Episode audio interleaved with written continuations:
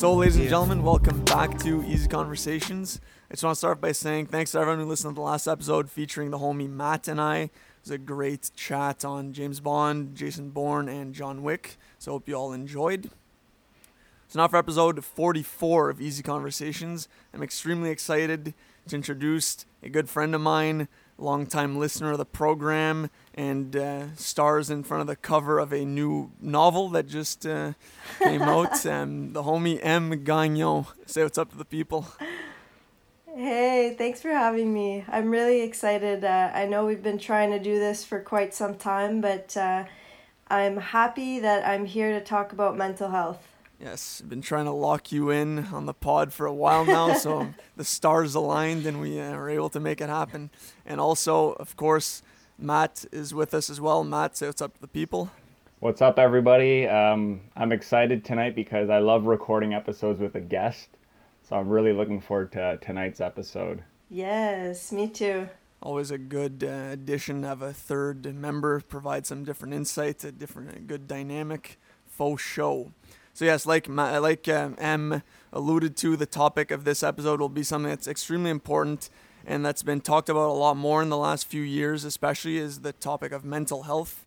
And in this episode, we're going to be going over how COVID 19, the whole quarantine situation, has affected our mental health, how social media can affect our mental health for better or and or worse and uh, yeah just touch on a lot of different topics that are interpooled with the mental health as our main focus.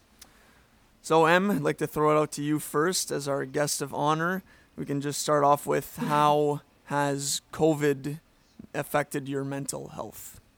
Yeah. So, when COVID happened, I was actually doing my last, or no, sorry, my fourth out of fifth placement for occupational therapy. So, I was doing my master's.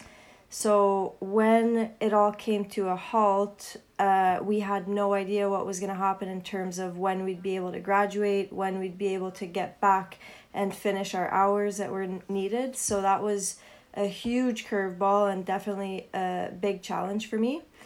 Um, but to be totally honest, pretty soon in, I realized that this was something that is so out of my control that I might as well just roll with the punches. So I started doing stuff that I had put off, like silly things like learning how to do handstands.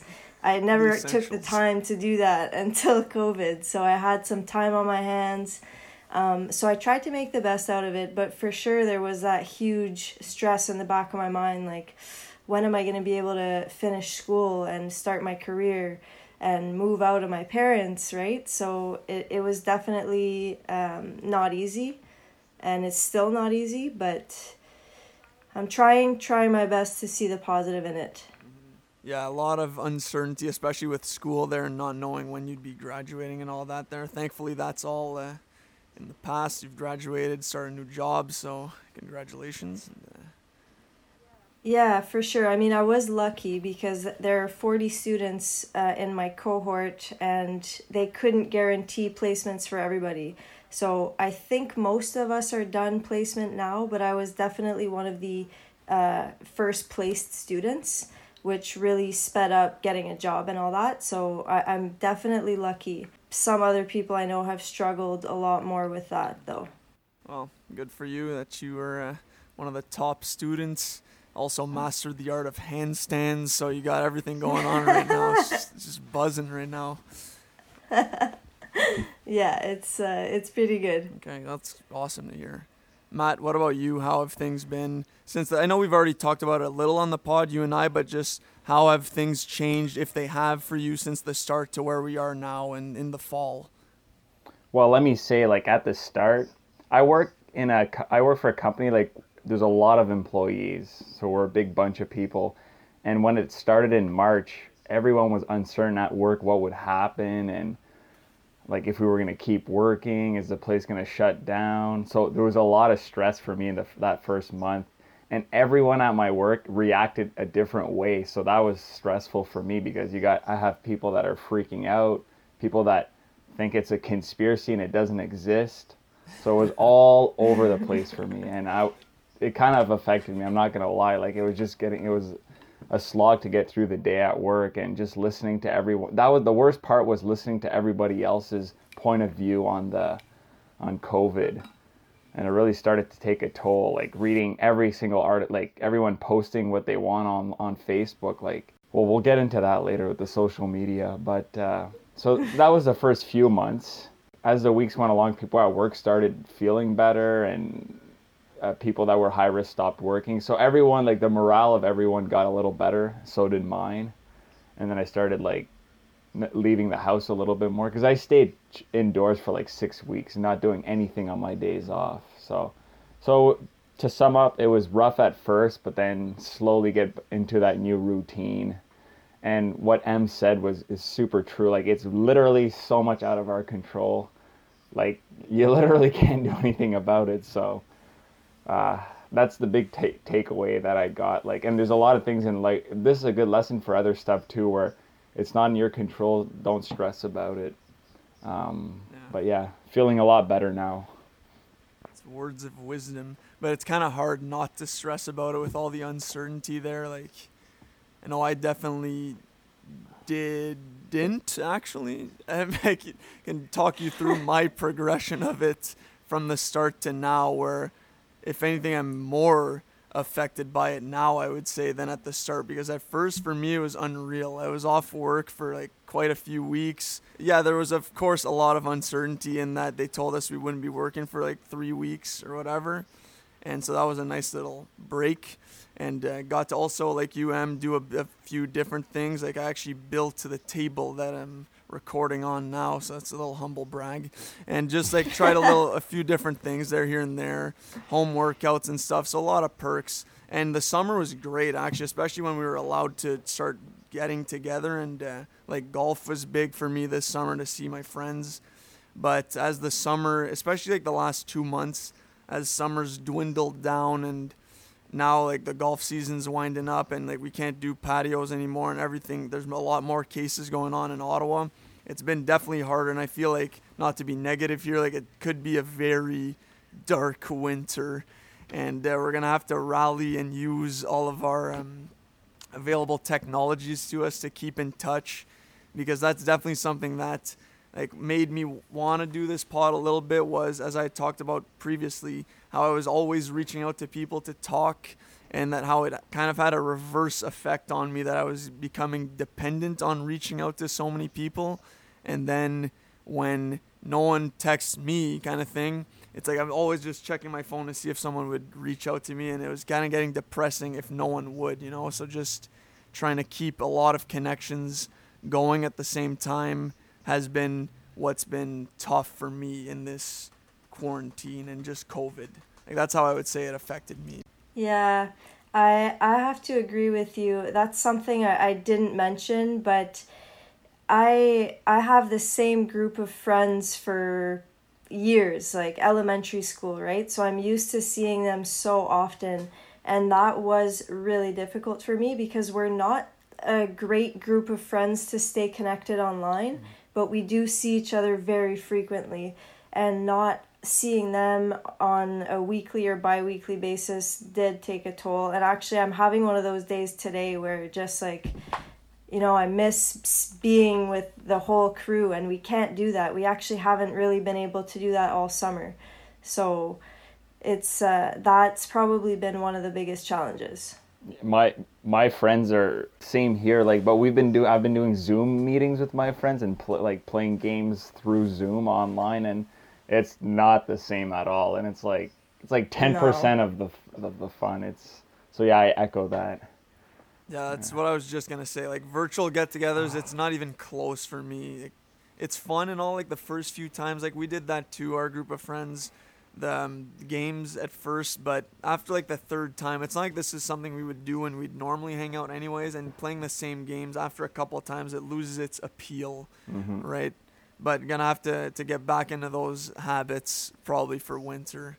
But uh, yeah, virtual is just not the same. I don't know. I, I thrive in a in person environment. I feel like the humor is tough to get across. Like I talk with my hands a lot, and even though you can see me in Zoom, I prefer the in person uh, vibe for sure.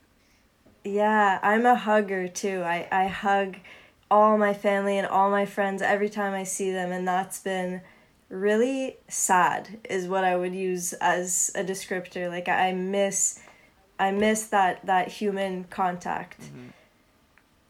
And hugging is just like a manifestation of happiness, and uh, like even though it's fun, it was fun when we all got together, like on Canada Day, for example. But no hugging, so uh, it's like that's half the fun right there. Yeah. Right. it is though. It makes a big difference. It, it feels like there's still that barrier between you.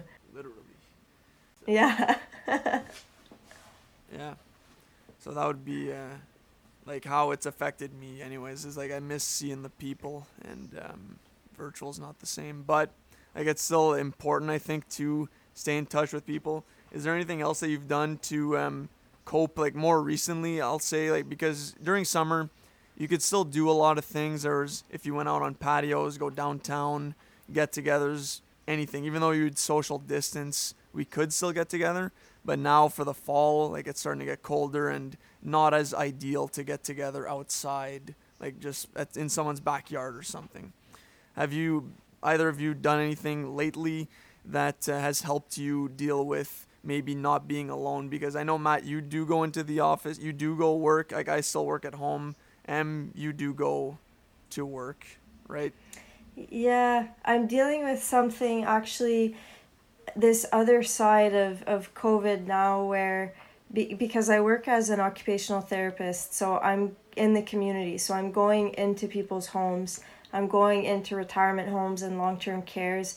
So I feel personally more responsible now to be very careful about who I'm seeing um, so that I'm not bringing that into people. And I'm always I'm also scared of getting it in places like that. Right? There are the expectation is that I still go into the homes if there's an outbreak, but I, I'm just wearing all my per- personal protective equipment. So there is that fear. So I'm kind of been preparing to, even if the gatherings stay at a 10 people, let's say, I'm preparing to not be able to attend those and make an effort to connect with people differently. Uh, like you kind of both mentioned, like Zoom, it's not the best for a lot of reasons. For one, like you can't have a one on one conversation with someone, right? So I've been trying to make phone calls to one person in my life every day.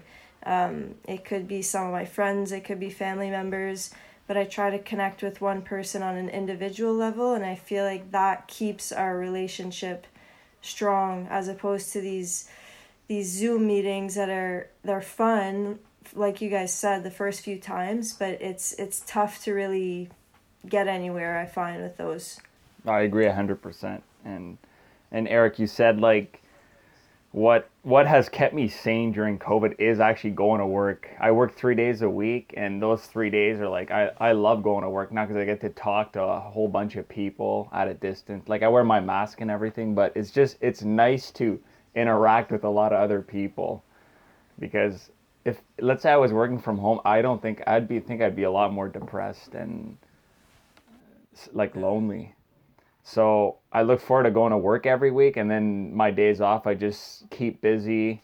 My my whole goal is to not like have downtime where I'm just sitting down thinking and just like loafing on the couch. So that's going to the gym, you know, watching my t- TV shows at night, talking to my friends on uh, like we just we have this chat. I just chat with them online. Um, you know, like I, I hate boredom and like it's it's really easy to be bored. So I don't know. Uh, going to work really helps. Really helps.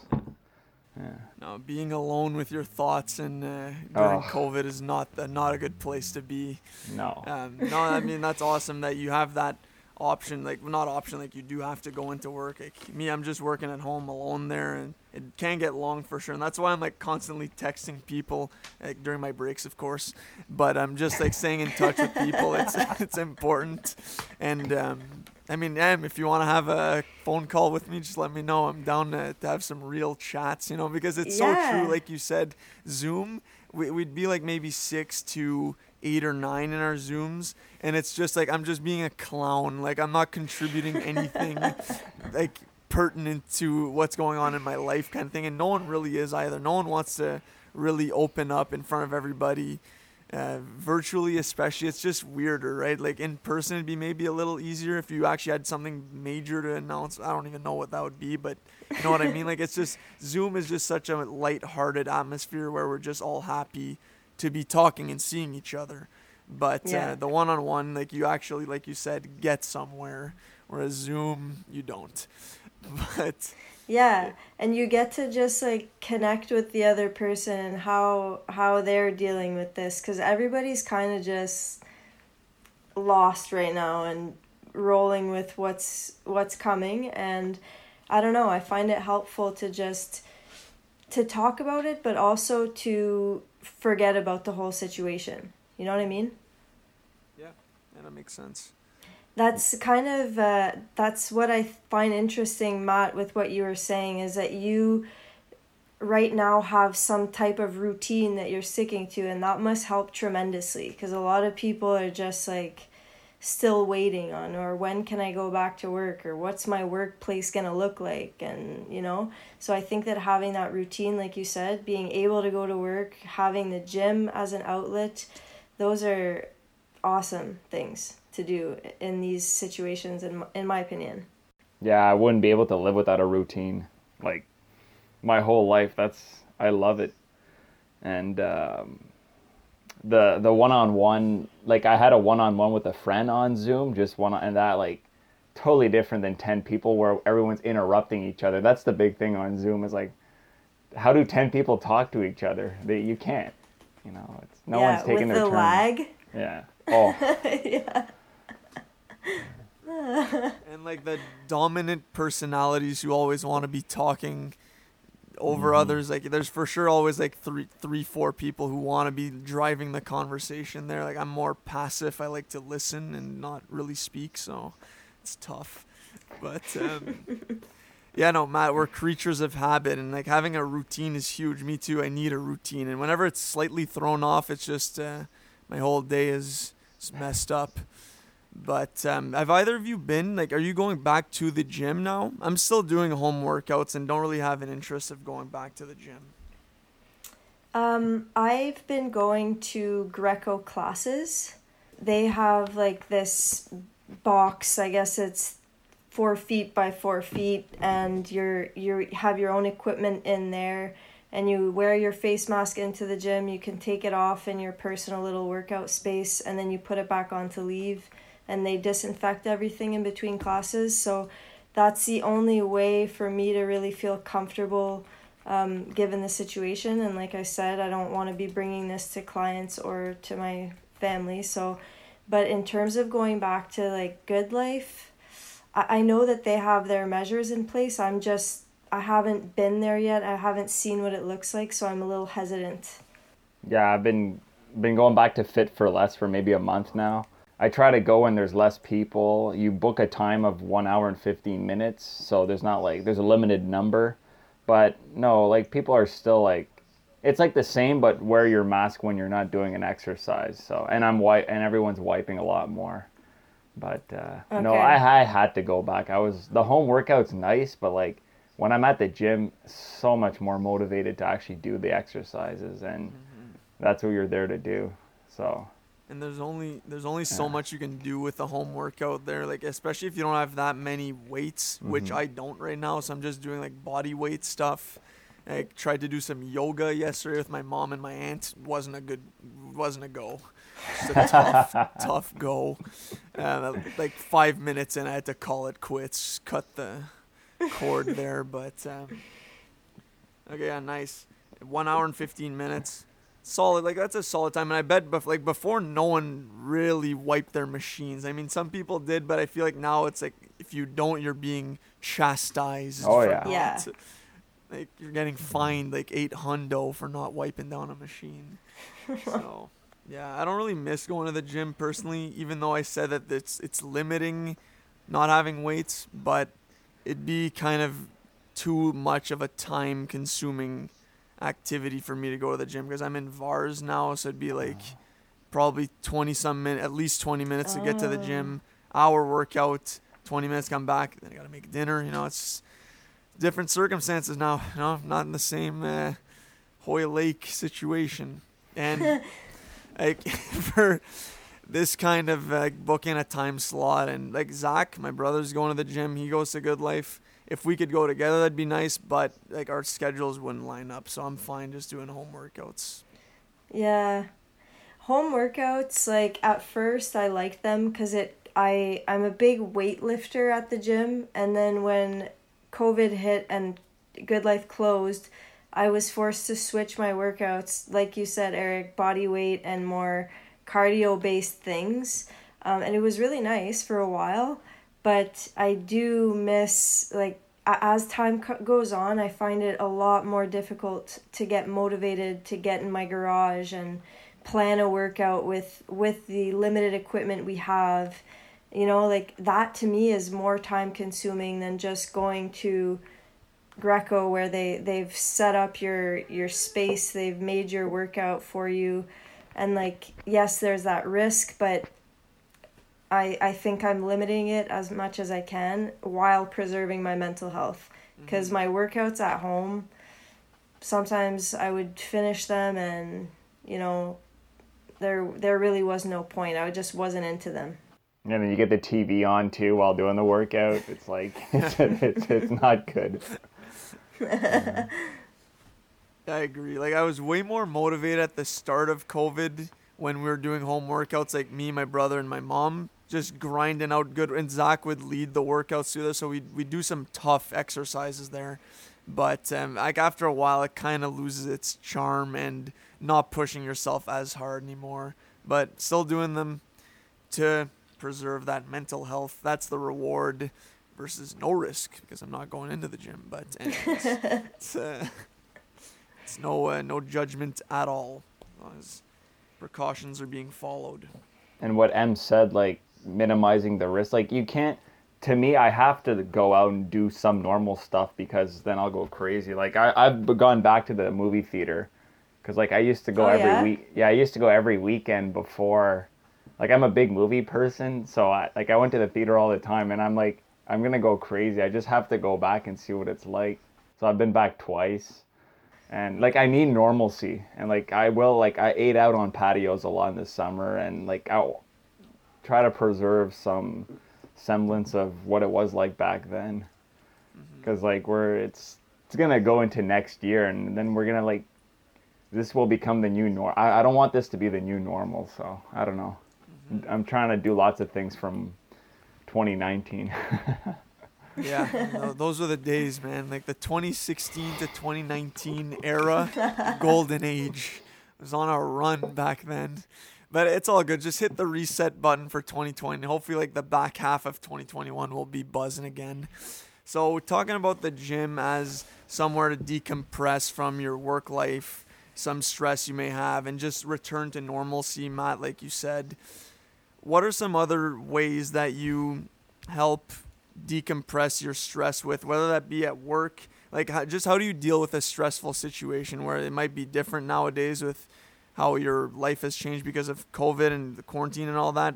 But, like, as an example, I could just provide for what dealing with a stressful situation in this virtual era would be like for me, for example, when I'm at work and we have, we have a meeting, let's say like a 20, five to 30 people meeting.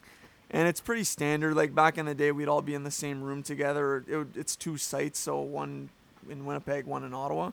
But we'd all see each other, and the environment was much more easygoing, like maybe cracking some jokes here and there and just keeping it light. But now I'm just alone at my computer calling in via teleconference. And then when it comes to be my turn to speak, not that I'm shy or uncomfortable to talk, but there's just that for some reason more anxiety before it's actually my turn to just speak to a blind or perform blindly to an audience I can't see. Like I get a little worried about what I'm gonna say and how I'm received because I can't see the people.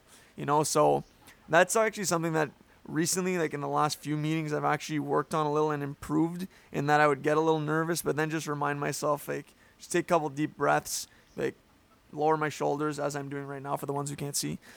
Just like it's not a big deal. I mean, I know what I'm talking about. There's no need to actually worry about how I'm coming across here, even though I can't see like facial cues and whatnot. Just say what you have to say, if people judge, I can't see them, so it's all good. And I mean, it's how you learn. Let's say if I make a fool out of myself and what I have to say, someone might may chime in and say like, "Oh, actually, this is wrong for X, Y reason, whatever." So that's something I've been trying to improve for myself. Is just like being conscious of my breathing and being aware of a situation where I am being anxious and stressed, and just relaxing. Yeah, I totally agree. Um, that's what I was gonna say. Breathing for me is my go-to when I start feeling anxious, and lately you know, as I'm starting this new job, new career, recent grad, I get anxious every single day. And and I, I too, I'm like, you know, I'm going in to see these clients and well, what if I can't uh, solve th- this problem or what if they don't like me or what if they think I'm too young, you know what I mean? Yeah. So I get anxious all the time and I have to force myself to focus on my breathing sometimes for 10 20 minutes in a row uh, usually in the morning for me. And then it's just positive talk to yourself throughout those situations. And like you said, okay, people might judge me. I'm not seeing their reactions, so it's not going to change anything. And plus, you're always more aware of yourself than anyone else's. And that's something I've been trying to live by as well. Um, but yeah, I think you you hit the nail on the head. Breathing is definitely my go to anxiety release. Gotta love a good breath. Yeah, no, you doubled down on that nail on the head. Like, agree 100%. um, the breathing, I'll just touch quickly on it. It's super important because it, like, you're literally getting more oxygen like your brain if you if you're not breathing enough your brain you're not getting enough oxygen to your brain basically all my problems started every time i'm anxious or stressed is because i'm not i forget to like take deep breaths and think clearly now but the main way i deal with stress and anxiety is just my way of thinking of things so over the past maybe three years I've come to the conclusion that anytime I've been anxious or stressed out, it's because I always assume or think I know exactly how the day or the situation is going to unfold. Now, and I've noticed over the years that I've been wrong 99.9% of the time, and there's actually nothing to worry about. And now I go, I always go into situations not being not being certain and not assuming anything, not not having any expectations and I'm not saying like, oh, have zero expectations, everything's going to be fine. No, I'm just not like, I don't always think of a negative outcome now or I just, I know it's, it's going to happen and there's nothing I can do about it, um, which helps me tremendously at work with dealing with stressful situations. Uh, coworkers that are anxious or stressed out, like I try to talk to them and that helps me and them because then like we're both dealing with, we're trying to help each other out um, I try not to read too much stuff on social media about like all the news feeds I get. Like whether you want them or not, they're there on your Facebook or people posting stupid stuff, like claiming it to be all fact. But well, well I think we're gonna be talking about that later. um, but basically, to sum up, my my way is not like being uncertain. Actually, really helped me in my life because now I don't like I don't I don't have any preconceived notions of what's gonna happen. I just go in and you know hope for the best. I'm gonna identify this snippet of you saying that and just listen to that on a loop because I was like words of wisdom right there. Um, super well said, and like that's a great mindset adjustment to make where you would go into a situation maybe like assume like this isn't gonna go well, and then that's kind of like a self fulfilling prophecy that it won't go well kind of thing, right? So you go mm. in with no expectations, anything can happen. It may be good, it may be bad, but at least you didn't go into it thinking it would be bad kind of thing. Mm. Yeah, and I think it kind of comes back to that that idea of control.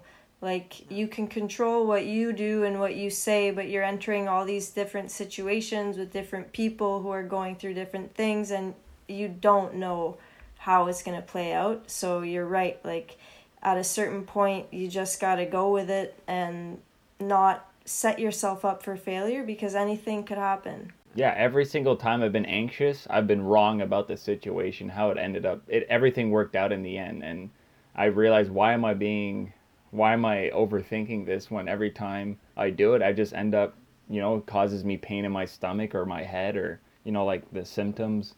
So, no, it's it's worked great, and I didn't come up with this by myself. I've read stuff in books, talked to like uh, professionals, and no, no, it's it, it really Yeah. works actually. And the more you think that way, your brain you have to practice thinking that way, and it's like working out for your brain. And then the more you do it, the better you get at it.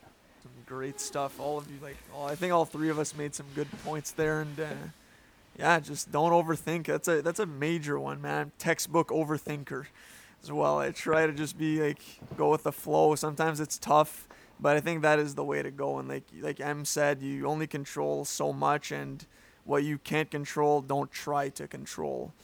Just make the Yeah. best out of every situation you're in.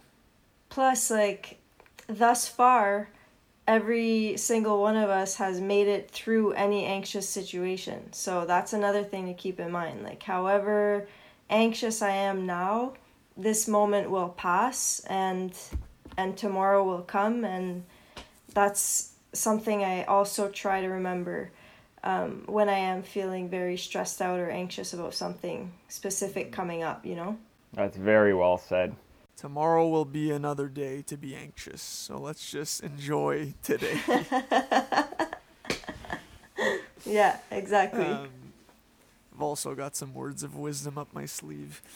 So um, I have another question. Just do you think that anxiety comes from social media, or was it around? You think in years past, like in past generations, where our parents, for example, didn't grow up with social media at all? Do you think it's? I think it's been amplified by it, but do you think it stems from social media to begin with? Why we're like anxious in social situations, or was it always around? I think that anxiety has always been around because if I think of myself in elementary school when social media was not part of my life, I remember being an anxious kid. Like, I remember having these same feelings, mostly uh, uh, surrounding school. Like Eric, you know, I have major anxiety about performing well uh, when I'm being evaluated, that kind of stuff. But I think that social anxiety a huge part of that may come from social media and the expectations that are set out for us and the the beauty standards that are that are what's ex- expected and they're unrealistic so i think that there is a huge part that comes from it but not all anxiety is is related to it I I believe anxiety probably existed since forever, just not like at the same intensity. Like maybe 500 years ago, it was like 0.1 percent of the population felt maybe feelings of anxiety, but I mean 99% of the population was focused on getting food and shelter. So it was only the rich that probably felt that way because they already had all their amenities and luxuries and all that.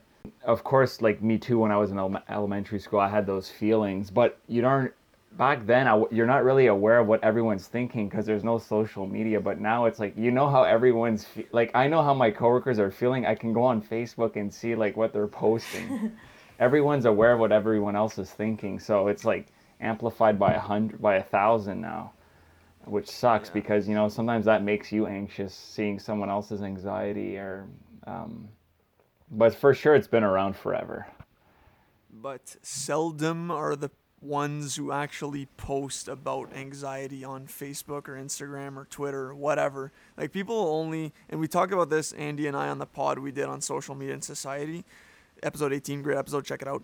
Um, just like how no one really posts the bad stuff on social media, or people do, but mostly you'll just see projections of people's successes and everything they're- that's going on so well in their lives. Like everyone else is winning right now in the world. You can see it clearly on Instagram, right? Everyone's like people just post the good stuff.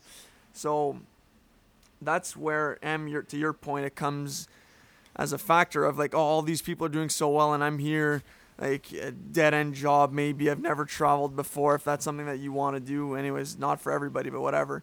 Just like you're seeing these different people succeeding but they're all going through their own issues that they're not really posting. They're projecting a, fu- a front of what they want you to see. Mm-hmm. and just to tie it into how that affects your own anxiety is like you're seeing your peers succeed, you're not, lower self-esteem, and that could be like for an adult.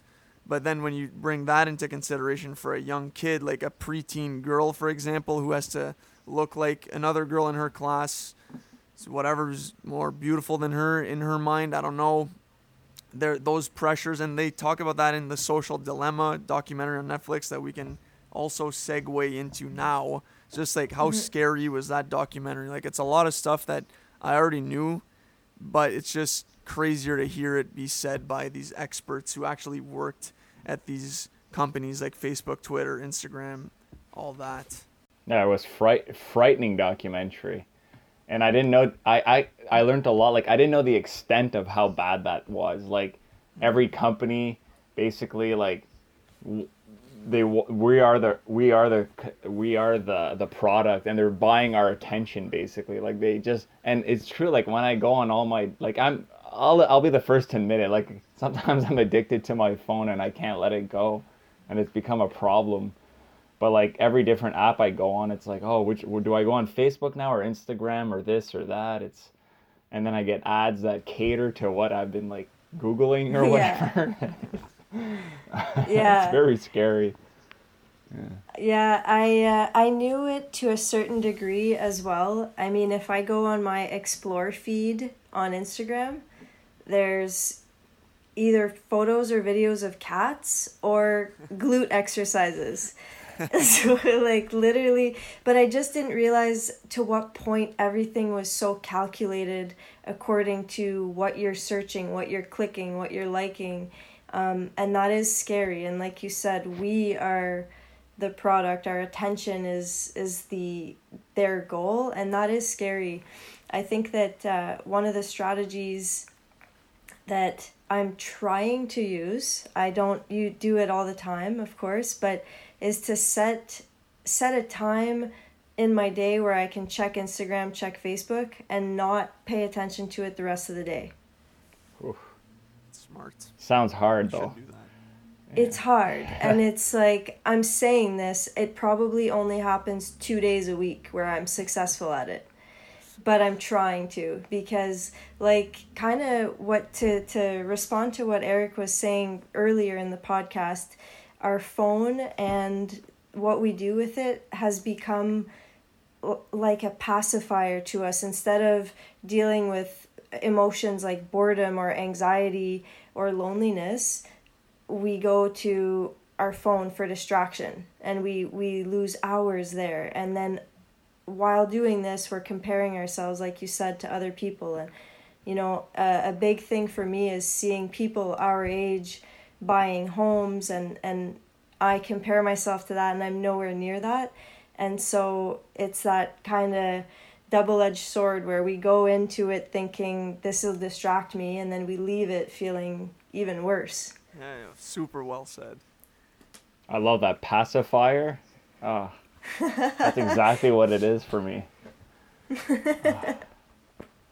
i feel like if i if i'm doing something and i could be doing it while watching a video on my phone then i should be doing that because i'm I'm wasting. I, I could be accomplishing more. That's why I'm always on my. I feel like I always have to do more. Oh, like I could be watching a video while eating instead of just eating and doing nothing. I could okay. be. No, no one just eats anymore here. You got to know on your it's phone crazy, or watching though. something. It's crazy, yeah. And like that's the thing is they, they've they even said it in the video, and you've both said it. They basically invest in us and in human futures. Like that's their, um, market or their product basically we're the product like you both said there but it's basically how they're like molding our behaviors thoughts ideologies all of that is so crazy to think that like now i'm questioning my every not every single thought there but just like certain things about myself is like do i like that because of twitter or like they're kind of making they they make us see what we want to see and then we think that's what we want to see but it's because they want us to see it. You know, like yeah. two people could be on the same app, follow the same people on Twitter, let's say, but they're not seeing the exact same tweets in the same order because they know us based on our previous actions on other websites and stuff. So they'll showcase some information uh, before the other person kind of thing. So that's crazy to think. Like depending on where you live in the world and what you've searched in the past, like climate change is. If you type that in Google, it'll depend based on your uh, history. Yeah. And uh, the whole idea around fake news and how it spreads some six times faster than real news. Mm, Oh, that's that's a scary thought, especially during these times.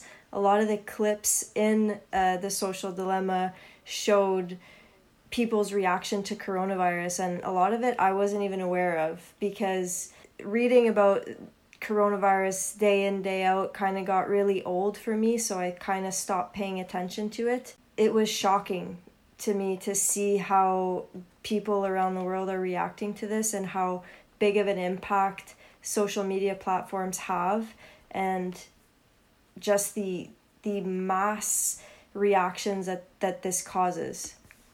Mm-hmm. Yeah, like take for example when COVID started, the people were posting about like t- uh, paper, uh, toilet paper running out, which caused like that. Those posts of "we're gonna run out" caused it felt self fulfilling prophecy. It caused it to happen, and stores running out of toilet paper.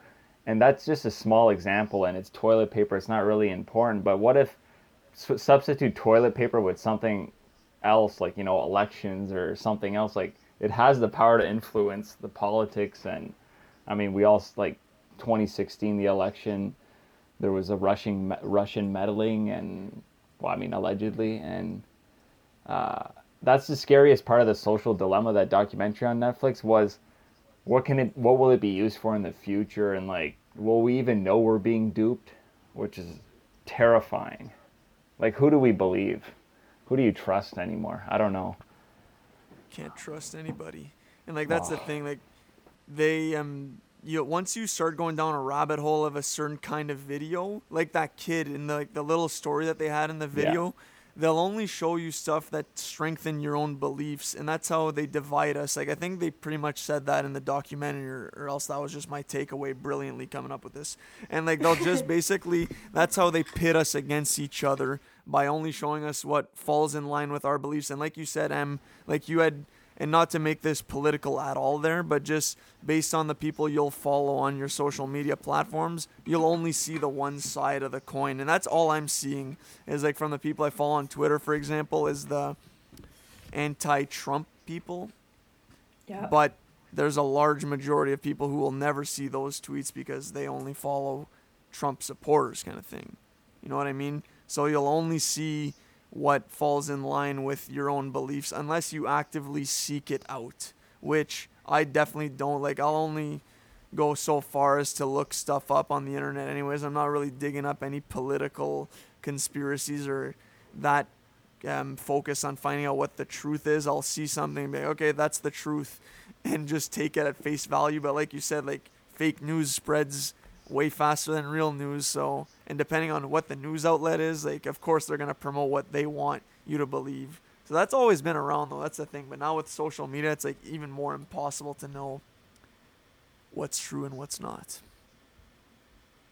well and a lot of the times like on facebook for example you're just going to browse the you're not going to see like what site it's from you just browse the title quickly and be like oh and then you'll tell a coworker look what i saw online uh, this this and this and then they're going to tell like Yeah. five other people.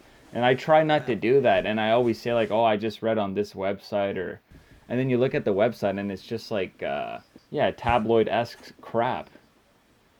You know like news like paper newspapers those are more reputable sources because they actually have like journalists and they they do their homework. But some of these like tmz-esque websites where they're just like they just want it's clickbait right? And then you read Yeah. the article and it's not even what the title was. And i know a lot of people that are like you know people that aren't necessarily as i don't want to say less smart but like you know the people that are more gullible they're the ones that spread that stuff like crazy and they'll tell like everyone at work. And that's like that's what i deal with at my work is just people announcing facts you know like i just did air quotes on a podcast that that doesn't translate well So are Uh, you are you saying that you're one of these gullible people though? Because you just said that you would see a title and then tell it to people at work. only if it's like from uh, like uh, ctv like only from a reputable news uh, source. Okay, okay. Not like Buzz City or all these shitty.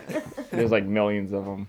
Yeah, but something else that I found shocking, I mean, I knew to a certain degree, but not to this extent, was the rate of depression, anxiety, and suicide skyrocketing um, ma- among young teenagers just because of all of this, like, you know, not enough likes, or this person isn't responding to me, or I just, I, I can't it's just so unimaginable how big of an impact this has on every individual life, you know? That was so sad. Like those stats from the 10 to 14 year old girls, the percentages for like self harm and then depression go up, and, and suicide, excuse me, go up like 80. I wrote it down somewhere, not with me on right now. They're like 80% and then 160% for suicide or something. But yeah, it's brutal for, for uh, preteen and then teenage girls. It's uh, That was so sad to hear. Like you kind of knew, but seeing it made it so much real and didn't know it was that bad, right? yeah, Since seeing the 2011. stats.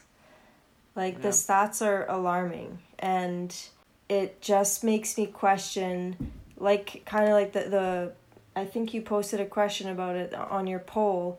Do you, we think that people should have uh, social media in middle school?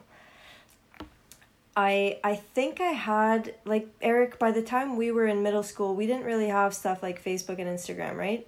So I got my first no, I got I was on Facebook at like the end of grade 9 myself and I think I was kind of late like I think people maybe got on like grade 8 or something or maybe grade 10 actually. It was like 9 or 10. It was definitely not when we were in middle school though. Yeah. So I think that we may have just just missed that, mm-hmm. but it still had an impact on my life personally and I can't imagine having been younger and being uh, so impacted by this. I'm just I'm extremely happy I missed all that in high school too. Actually, I I was a totally different person in high school, and I'm I, it would have made it. It would not have been good for me to have Instagram and Facebook like like Facebook was just starting when I was in like grade 10, 11. So no, I'm so glad I dodged all of that because like an example, my cousin three years ago, she told me she's like, yeah, on Instagram, if I don't get enough likes in the first hour or so, I just delete my post because she doesn't want to post with not a lot of likes.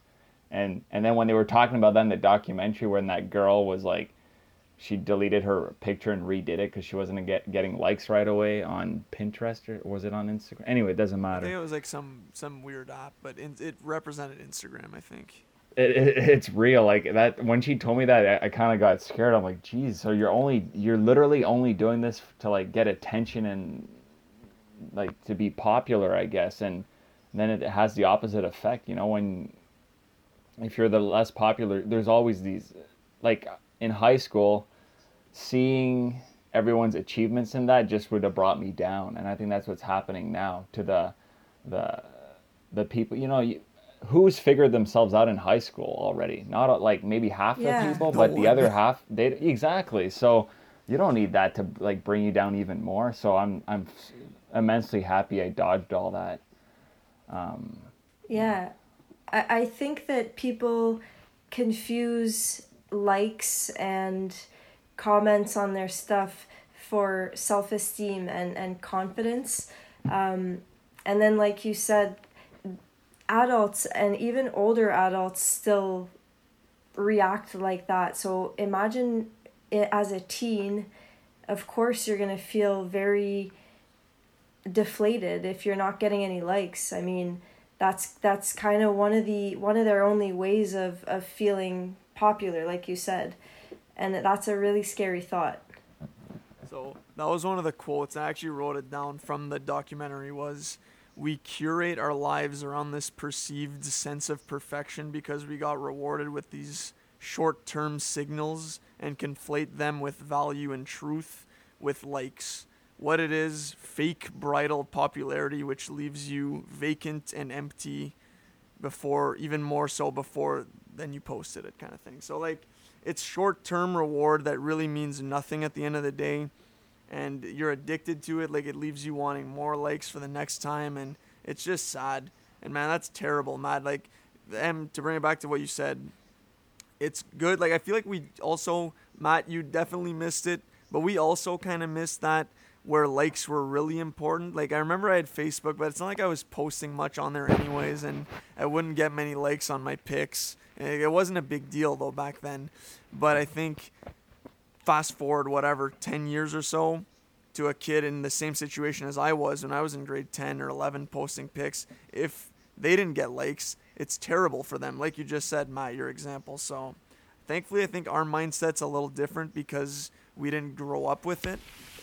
Like I only got my yeah. phone at the end of grade eight, and that was like a flip phone, like Nextel Chirp Trap phone. There, like I had to hit the same button three times for the C or whatever, you know. Yeah. So it was like, but I, I could text so fast with it with one thumb too. I was an absolute yeah. weapon with that phone.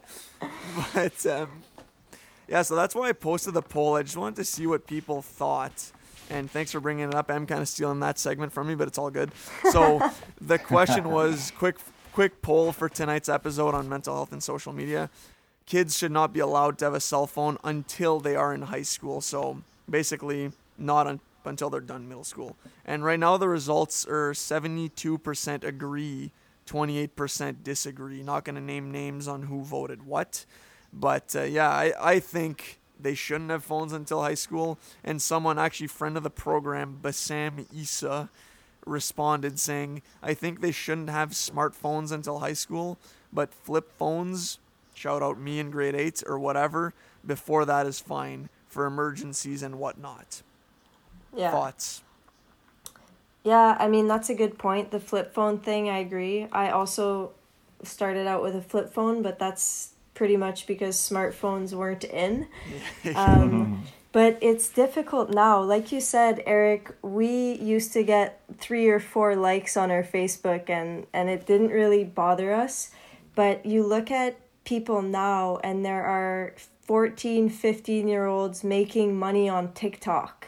Like that's insane. Like these these kids are comparing themselves to these uh in like we're in the era of influencers right now which is what we didn't have. We didn't have that to compare to or to strive for.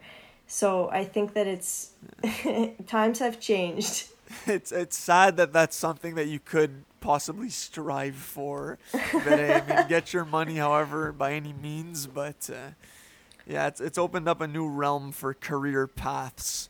Yeah, no you can live off YouTube. College or pre universitaire or pre collegial, straight to influencer. yeah. I didn't. I, I actually didn't even answer that question on your Instagram because I didn't know which one to pick because I can see both sides I think I'm leaning towards more like agreeing with they shouldn't have a smartphone before high school, but I also don't see the harm in a parent properly teaching their kids at a younger age to use an Android or an iPhone. And you know, if you if you tell a kid you can't have that for like five years, they're the, the first thing they're gonna want is to do it and not listen to you. So if you introduce it yourself and show them how to use it, put um, restrictions, like only maybe 20 minutes a day on YouTube or longer, obviously. Uh, 20 minutes is not enough. but uh, video. Yeah, how many videos? Yeah. If you educate them properly younger, they might be fine when they get to high school. Instead of oh, it's grade nine. Here's your phone. Go to town. Do whatever you want. It's like I don't know. I don't. I don't have a. I don't think I see a problem with a younger with a someone younger before high school having a smartphone if it's done properly. So, but no, there's some. Uh, that's the positive of social media and stuff, though. It's a career. Like people live off YouTube, Twitch. Like stream, people stream games for a living now and make a ton of money. So no, it's yeah. more more options to have a career. So there's a lot of good stuff about. We're on the negative, of course, but I mean we can play that. We we would be here all night if we talked about the positives and the negatives, and do they, do the positives outweigh the negatives? I don't know. So. Yeah. But no, I know, that's. Been, a, I've been. I feel like I've been very negative. I need to switch it up here, my energy onto the the bright side. But, yeah. Uh, but the podcast or the net the documentary is portraying the negative Right. right Yeah. but I agree with what you're saying, Matt. It's it's probably safer and smarter for parents to take that approach where you can have it but regulate it and teach them about it and you know and make it aware like teach the kids that likes and whatever does not mean self-value I think that that's something that this Gen Z wasn't taught because this is all new. This is developing and they're just the guinea pigs going through it. But I think that there are positive ways to do it. And like you said, if if a parent is super strict and the kid is asking for for a smartphone or for social media platforms, they're going to find a way to do it probably. So I think that it's that's a really good point you brought up. Yeah, I mean, teaching your kids how to use it properly. But then when I fear, and this is why like I don't want to get too negative here, but it's the other parents who may not be going with that approach to their kids who are giving them like free reigns of yeah, go do whatever you want on this iPhone 12 whereas I'm on like iPhone SE and these kids who can't like you know? But anyways so that's the thing. It's like the I feel like being a parent nowadays and like going forward is much be must be so much harder with these extra things to worry about like internet and virtual um, pressures and whatever but that's the thing like you would need to have be a very strong parent and really teach your kid well and to be obedient to listen to how you're teaching them on how to use the device. So that's the approach i will be uh, attempting to adopt down the road whenever that may be. So um because yeah you're right like if you tell a kid like you can't have this like that's the only thing that they'll want so. Yeah, exactly. And also, I, I, I can't remember if the documentary talked about this, but all these kids that are going through this now, like the everyone in high school right now, I mean, in ten years they're going to be the younger adult generation, and they're gonna cases of anxiety and stress are gonna sky are skyrocketing. So like, how is that going to affect the new workforce in the future, and when we're gonna all be, you know, close to retirement, like what's the younger generation going to be like basically? Because they're getting shaped by social media right now and we have no idea what the impact's going to be right? Because they're all like still kids right now. It's interesting to think about because is like what's going to happen basically? Is it going to cause Yeah. like you know like when you're going to be going into like a grocery store or like are the young are the workers going to how are people going to act in social situations basically? So i don't know. Are people going to be more timid? Are people going to be more con- like less confrontational and scared? Because i think that's what the younger gen people don't like that confrontation now like face to face yeah go ahead. Because it's it's so much easier uh, behind a phone or like a keyboard to be confrontational but then in person they won't have the same social skills to actually be able to have a normal conversation and won't even know what to do with their fists if what they were Yeah. preaching behind their keyboard was violence I'm like how do I fight this person? And then hopefully the person who was getting bullied will know how to fight and could retaliate. But anyways, we're not preaching violence here. I'm obviously joking, but uh, you know what I mean. Like it's true, man. People for sure won't know how to interact with each other in public and they'll just be glued to their phones and texting each other in person and you're already seeing that. Like we had been seeing that before covid. Like kids my um my cousins kids for example like who are younger than me but have better phones than me and whatever i'm not bitter. And uh, like they're just texting each other at the dinner table and um, that's just the way it is sadly like thank god i didn't grow up like that and like went outside played around and like would would have to call someone on the phone to talk to them after school if we weren't hanging out you know so Yeah, you're That's- so right. And to tie that in with the theme of, of what we've been talking about, that that generation going through all this social media stuff, amplified by COVID, putting everything online anyways. So uh, no more school, you're behind your screen. Like you said, like what is that gonna look like in a in a social situation when you're so used to being able to just turn your camera off and kind of hide behind your screen? or even with masks. I, I catch myself doing it sometimes too. I'm wearing a mask that's covering half my face. Sometimes I even have a ball cap on. Like, I'm just so isolated from other people, and I could be doing anything with my face, like facial expressions when I'm irritated, and you know, it's hidden, so it, it's not a big deal. But what's that gonna look like with this generation that's molded by social media, electronics, and COVID? Yeah. It's the holy trinity right there. the unholy trinity.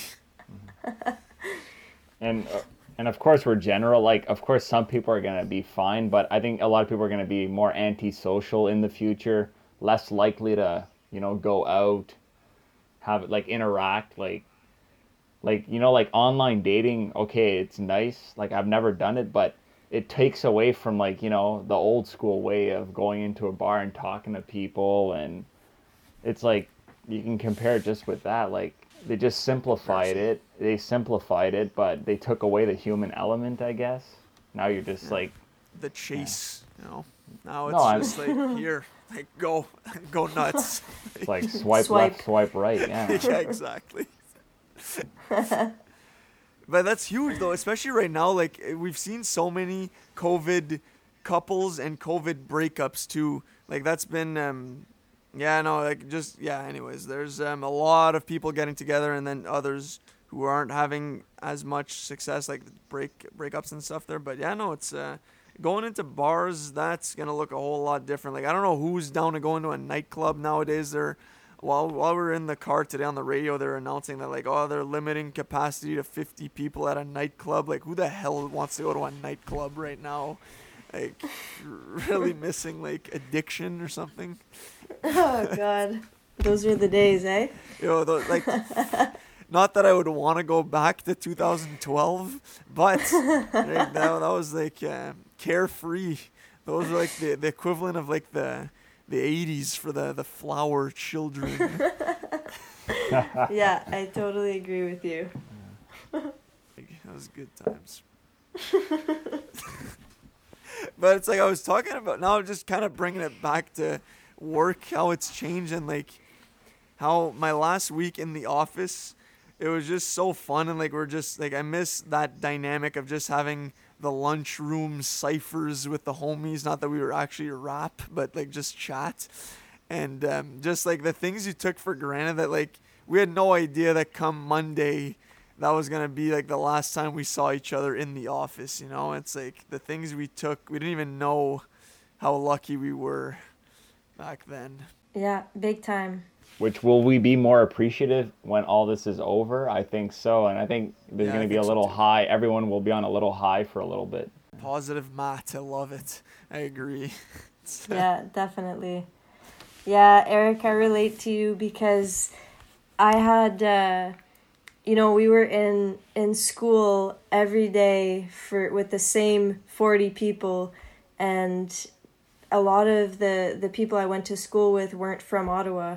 So when COVID hit and everything was kind of just put to online mode, people went back home, and it was just like, boom, just like that. Uh, I never gonna see them again, and that that was difficult for me, um, to not get to really have closure and and just to think, you know, I had that time to say goodbye to the friends that I had made over the past two years but um, yeah, it's that that's been rough too. I think for sure we're gonna take we we're going to be more appreciative of these things as the restrictions loosen.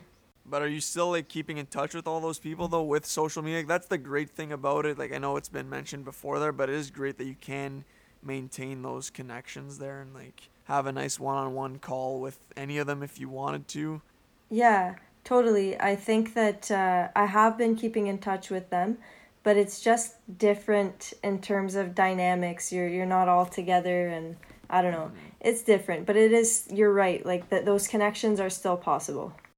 And that's definitely one of the biggest pluses of social media is how it can be used as a tool to maintain all those connections. For sure, it's very well said.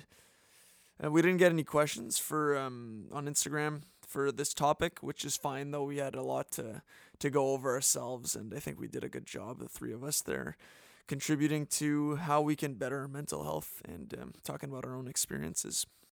But it's not an easy subject to someone to just like announce. Like, it's more of a touch, touchy subject we're doing. Like, you're asking sure. someone like how they're mentally, how they're like meant. No one wants to talk about that, right? So.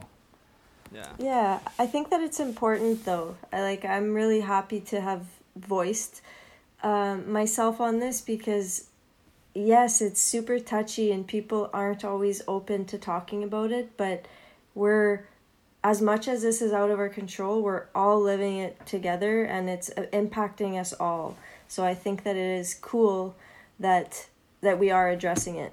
Yeah, I agree. Like it's something that in the like I said at the start, it's at the in the last few years people have talked about it more, but still not enough. Like not even close enough and everyone goes through stuff and no one really wants to talk about it. And I don't blame them for like thinking about if someone wanted to come on the pod to tell all their stories of what they've been going through. Like I wouldn't expect that, but I do want it known that if anyone out there wants to talk about anything that they're going through with me, like I go through my own stuff. I'm sure both of you do as well. There, we all do. So I'm always open to listen and um, just try to move through forward as well as we can. And like we've all said, some good uh, gems of quotes, if I can say so, for on behalf of the three of us there, and just like try not to worry, breathe in, breathe out, and don't try to control everything. Just go with the flow. We have to go back and listen to what Matt said earlier, but uh, yeah, I mean, any, any uh, part, I think those were your parting words, Em. It was awesome to have you on here. Super fun. Thanks so much for coming on the pod. Um, any yeah, final words you. though for the audience? Uh, just thanks to both of you for having me. This was fun. It didn't. Uh, I actually, speaking of mental health, I was a little anxious coming into this, but no, it, this was really good. It was really fun. It usually is. Matt, any final words for the audience? Yeah, final words would be, and to all, and trust me when I say this, listeners, like it actually feels great talking about like how you're feeling in your mental state. You, you might not think so, but I've done it. I've had conversations one on one with people, and it actually feels really good. And listening feels good too, and talking about it. So that's all. If if one of you makes the effort and does that, I mean, I'll be immensely happy that I convinced you to do that. And I hope everyone stays safe out there. And it was a blast. Like a great conversation we had, and I don't know, I could have talked. It's, it's something that like I won't get tired of talking about because it's constantly evolving, and yeah. So thanks for coming on, Em. Thank you. Big time. Agreed to all your points, Matt. And yeah, I hope everyone enjoyed and uh, took something positive away from it and uh, learned about the importance of mental health. And uh, yeah, so everyone, thank you all for listening. Love you all. Stay tuned for episodes dropping every other Monday. Continue to stay safe. Yeah, peace. Peace out. That was fun.